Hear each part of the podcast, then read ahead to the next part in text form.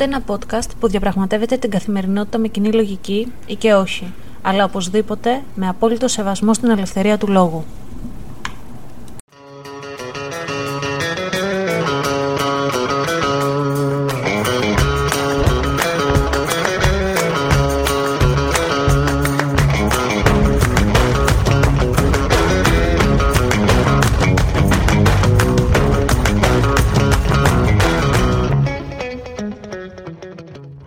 Καλησπέρα σας, είμαι η Αναστασία. Καλώς ήρθατε σε ένα επεισόδιο αυτού του podcast. Και αυτό το επεισόδιο, δεν θέλω να σας πω ψέματα, με δυσκόλεψε αρκετά πολύ. Δεν ήξερα από πού να πιάζω το θέμα, πώς να το πω, ε, πόσο θυμωμένη θα είμαι, γιατί ξέρετε πολλές φορές με τη ροή του λόγου αυξάνεται και ο τόνος της φωνής, νευριάζεις περισσότερο και κάποιες φορές μπορεί να χάσεις και το δίκιο σου. Λοιπόν, ήδη από τον τίτλο έχετε μάλλον ψηλιαστεί γιατί θα μιλήσουμε. Η επικαιρότητα τρέχει και μαζί με αυτήν τρέχουν και τα τοξικά σχόλια και το άπλητο μοίρασμα μίσους και καυστικότητας. Τι έγινε, πριν από κάποιες μέρες η Ιωάννα Τούνη ανακοίνωσε με μια φωτογραφία ότι είναι έγκυος τριών μηνών και της ευχόμαστε μέσα από την καρδιά μας, ολόψυχα, το παιδάκι της να είναι γερό, δυνατό, ευτυχισμένο και με έναν πόνο που είναι μύθος, εγώ που έχω γίνει μαμά να σας πω ένας πόνος, αλλά εμείς ευχόμαστε με ένα πόνο. Αμέσως τα σχόλια κάτω από αυτή τη φωτογραφία ήταν κάτι παραπάνω από τοξικά και κακά. Πολλοί αναρωτιόντουσαν τι νοσεί είναι το παιδί. Άλλοι αναρωτιόντουσαν πώς οι πατεράδες θα είναι έξω από την αίθουσα του κετού και θα περιμένουν. Σχολίαζαν την εμφάνισή της, σχολίαζαν ότι είναι βίζητα, σχολίαζαν πολύ άσχημα πράγματα που σε κανονικές συνθήκες πειράζουν μία γυναίκα και έναν άνθρωπο ακόμα και όταν δεν χορεύουν οι ορμόνες του όπως χορεύουν οι ορμόνες στην εγκυμοσύνη. Για αρχή όμως πάμε να δούμε ποια είναι η Ιωάννα Τούνη και γιατί της αξίζει να δέχεται όλα αυτά τα σχόλια. Η Ιωάννα Τούνη είναι μια κοπέλα, δεν έχει κλείσει νομίζω ακόμα τα 30, είναι επιχειρηματίας, είναι αρκετά έξυπνη, πάρα πολύ όμορφη, έχει αγκαλιάσει τη σεξουαλικότητα και τη θηλυκότητά της και έγινε γνωστή από ένα τηλεπαιχνίδι στυλ νομίζω, το My Style Rocks στην Ελλάδα. Τώρα, ως απάντηση στο δεύτερο μέρος της ερώτησης, γιατί λοιπόν της αξίζει να δέχεται τέτοια σχόλια, η απάντηση είναι ότι δεν της αξίζει. Δεν αξίζει να δέχεται τέτοια σχόλια, τελεία. Σε καμία γυναίκα δεν αξίζει να δέχεται τέτοια σχόλια. Σε μια πατριαρχική κοινωνία θεωρείται ότι μια γυναίκα για να είναι επιτυχημένη πρέπει να κρύβεται από πίσω ένας άντρας ή ένας άντρας να της κάνει χάρες ώστε να μπορέσει να τη βοηθήσει ώστε αυτή να ανέλθει σε όποιο κοινωνικό στρώμα, σε οποιαδήποτε δουλειά και ότι μια γυναίκα, ιδιαίτερα αν είναι όμορφη και τονίζει τη σεξουαλικότητά της, μπορεί να καταφέρει τα πάντα μόνο με αυτό ως κριτήριο, δηλαδή μόνο με τη σεξουαλικότητά της. Αυτό είναι μια πεποίθηση και μια αντίληψη ε, μιας πατριαρχικής κοινωνίας. Αλλά ας δούμε πρώτα τι είναι η πατριαρχία, γιατί πολλές φορές την ακούμε και με το πέρασμα των καιρών και με όλα αυτά τα τραγικά γεγονότα των γυναικοκτονιών, αλλά ποιος είναι ο ορισμός της. Ως πατριαρχία λοιπόν ορίζεται το κοινωνικό σύστημα στο οποίο οι άντρες κρατούν κατά κύριο λόγο την εξουσία και κυριαρχούν στην πολιτική, αποτελούν ηθικές και ιδεολογικές αυθεντίες και διαθέτουν κοινωνικά προνόμια, ενώ συνήθως διαθέτουν τον έλεγχο της περιουσίας. Κάποιες από τις πατριαρχικές αντιλήψεις που υπάρχουν μέχρι και σήμερα είναι ότι η γυναίκα πρέπει να είναι πάντα περιποιημένη για τον άντρα της, πρέπει να είναι πάντα ένα βήμα πίσω από αυτόν. Ε, αυτή που πρέπει να κάνει υπομονή είναι η γυναίκα, γιατί η γυναίκα χαλάει ή φτιάχνει ένα σπίτι. Ε, και το άλλο φυσικά, πατριαρχική αντίληψη που άκουγα από μικρή, είναι ότι η γυναίκα είναι ο λαιμός και ο άντρας είναι το κεφάλι. Δηλαδή, ο μόνος τρόπος που μια γυναίκα μπορεί να πάρει μια απόφαση είναι με δόλιο τρόπο και να καταφέρει τον άντρα της.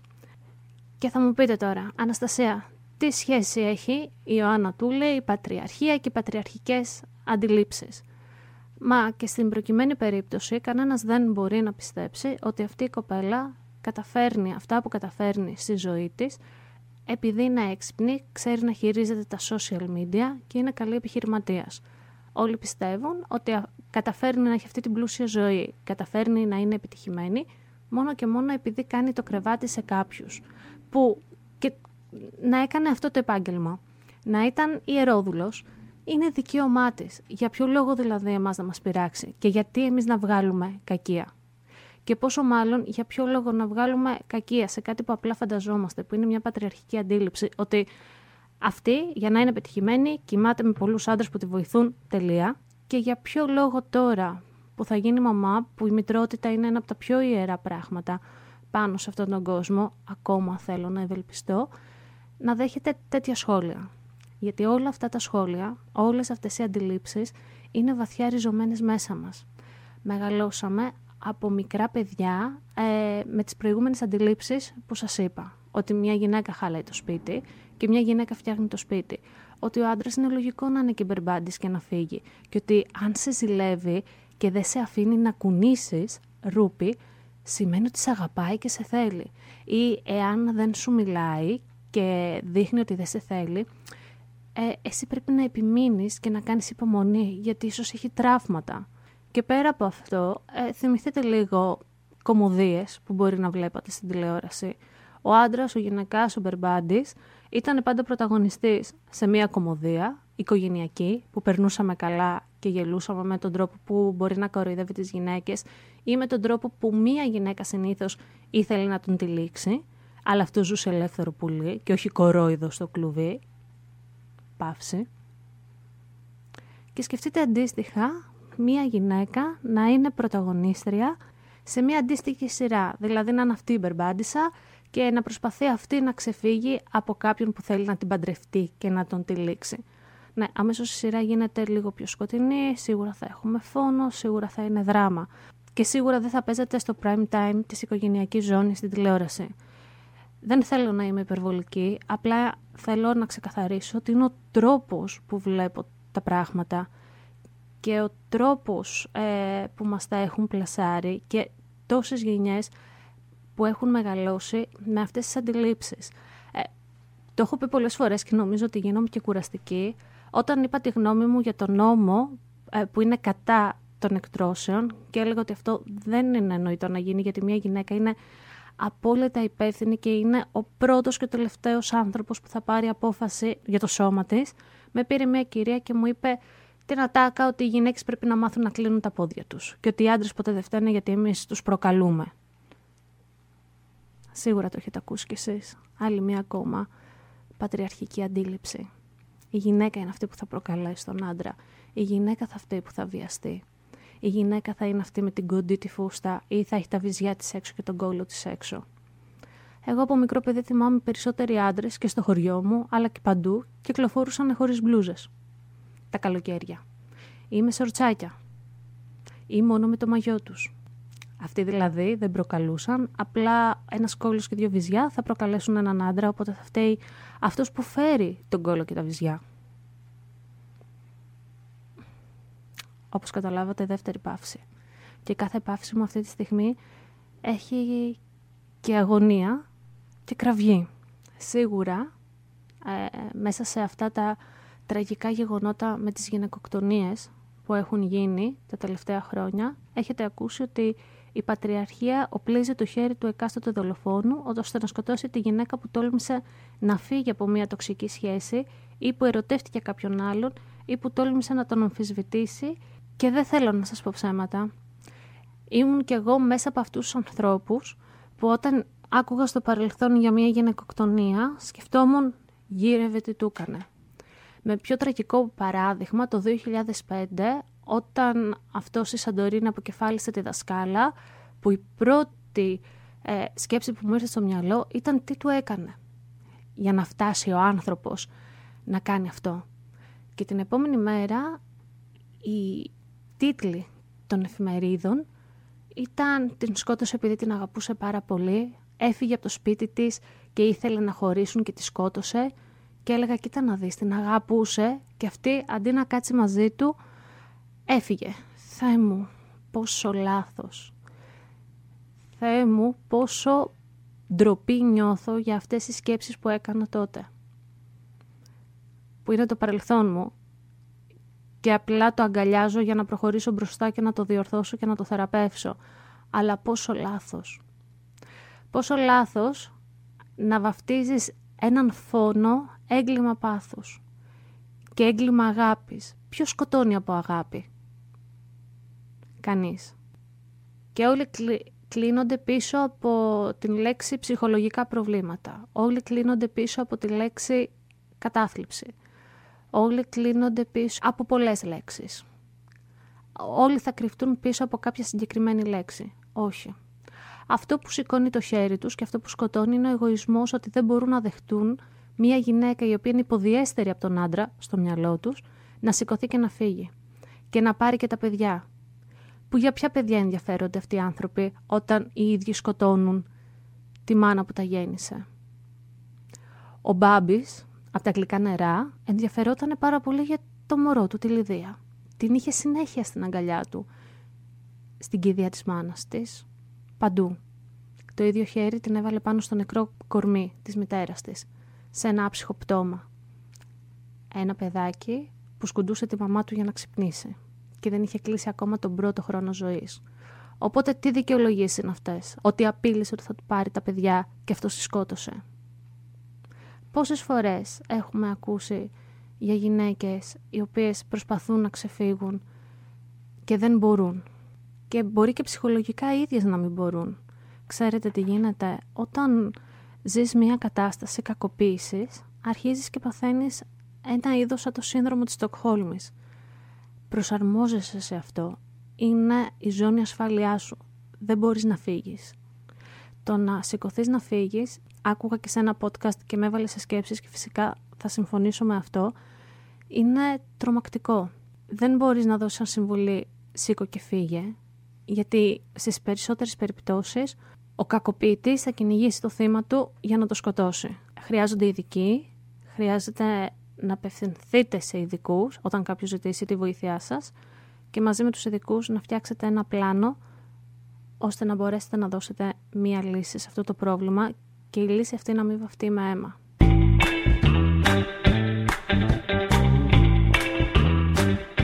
«23 Ιουλίου του 2012 η Μυρτώ στην Πάρο, δεν ξέρω τι λέξη να χρησιμοποιήσω, βιάστηκε και έγινε απόπειρα δολοφονίας της. Η Μυρτώ είναι στη ζωή αυτή τη στιγμή γιατί οι γιατροί ήταν ήρωες και γιατί έχει μια μαμά δίπλα ήρωα. Και αυτή τη στιγμή ο άντρας ο οποίος της έκανε αυτό το πράγμα ζητάει αποφυλάκηση μαζί με τη βοήθεια κάποιων ΜΚΟ. Δεν μπορεί να αποφυλακιστεί τώρα, αλλά θα μπορεί σε 8 χρόνια. Δηλαδή 18 χρόνια μετά το έγκλημα που έκανε.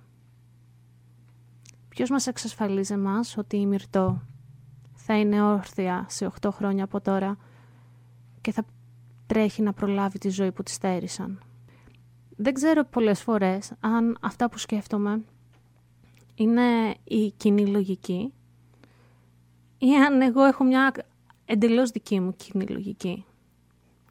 Αν έχουμε μεγαλουχηθεί τόσο πολύ ώστε να δικαιολογούμε τα πάντα στους άντρες και αν ακόμα και εμείς οι ίδιες οι γυναίκες υποβιβάζουμε το ίδιο μας το φίλο. Έτσι τα βρήκαμε. Πότε θα τα αλλάξουμε; Το θετικό είναι ότι αρχίζουμε και αλλάζουμε πράγματα. Πλέον ευτυχώς ο φόνος κατά των γυναικών εξαιτίας του φίλου τους ονομάζεται αυτό που είναι γυναικοκτονία. Γιατί αν αντίστοιχα υπήρχε ένας άντρας στη θέση τους, δεν θα δολοφονούταν. Γι' αυτό το λόγο είναι γυναικοκτονία. Πλέον, ευτυχώς, τα θύματα βιασμών μπορούν να βγουν και να μιλήσουν χωρίς να τα λοειδορήσει και να τα κοροϊδέψει η πλειοψηφία των ανθρώπων. Αλλά, ακόμα σαν κοινωνία, θέλουμε πολύ δρόμο μπροστά μας για να γιατρευτούμε. Θέλουμε πολύ δρόμο όταν μπαίνουμε κάτω από φωτογραφίες και βγάζουμε τόσο μίσος. Και τα σχόλια μίσους δεν έχουν φίλο. Είναι και γυναίκες και άντρες. Και δεν ξέρω αν με λυπεί περισσότερο όταν βλέπω επίθεση από γυναίκα σε γυναίκα. Όχι, νομίζω ότι δεν με λείπει περισσότερο. Είναι ακριβώς το ίδιο πράγμα. η πατριαρχία ευνοεί τον άντρα και η γυναίκα έχει γαλουχηθεί ώστε οτιδήποτε γίνεται να τον ευνοεί. Τα μυαλά τα παλιά δεν μπορούμε να τα αλλάξουμε. Δυστυχώς. Σε σπάνιες περιπτώσεις θα αλλάξουν και αυτό θα γίνει εάν το θέλουν οι ίδιοι, οι ίδιες. Αλλά μεγαλώνουμε παιδιά. Η επόμενη γενιά που έρχεται πρέπει να μάθει να είναι πιο ανοιχτή. Πρέπει να μάθει να μην βάζει ταμπέλες. Είναι δύσκολο να αποτινάξουμε τις ταμπέλες και είναι ακόμα πιο δύσκολο να μάθουμε να σκεφτόμαστε έξω από αυτές. Εάν εμείς ως γονείς βάλουμε πίσω τις, τις πατριαρχικές αντιλήψεις στην άκρη, τότε και η γενιά που έρχεται θα είναι ακόμα καλύτερη. Και η επόμενη γενιά των εγγονιών μας ακόμα καλύτερη. Και με γεωμετρική πρόοδο θα εξηγιάνουμε λίγο αυτή την άρρωστη σκέψη. Μπορούμε όμως; Ή η αφάνεια και η ανωνυμία ενός πληκτρολογίου και ενός τηλεφώνου μας δίνει τη δυνατότητα να βγάζουμε το τέρας από μέσα μας. Αυτό ήταν το σημερινό επεισόδιο. Ελπίζω κάποια στιγμή να μην έχω άλλα θέματα ώστε να κάνω επεισόδια κάθε εβδομάδα. Σας ευχαριστώ πολύ που ήσασταν μαζί μου και με ακούσατε. Καλό υπόλοιπο. Αυτό το podcast βγαίνει κάθε Παρασκευή στις 7 η ώρα το απόγευμα, ώρα Αμερικής Ανατολικής Ακτής και μπορείτε να μας ακούσετε σε όλες τις πλατφόρμες που υποστηρίζουν podcast, Google Podcast, Apple Podcast, Spotify και να μας ακολουθήσετε στο Instagram του podcast αυτού Common, κάτω παύλα Sense, κάτω παύλα Diary, περιμένοντας τις απόψεις σας και τις γνώμες σας ελεύθερα και με κοινή λογική.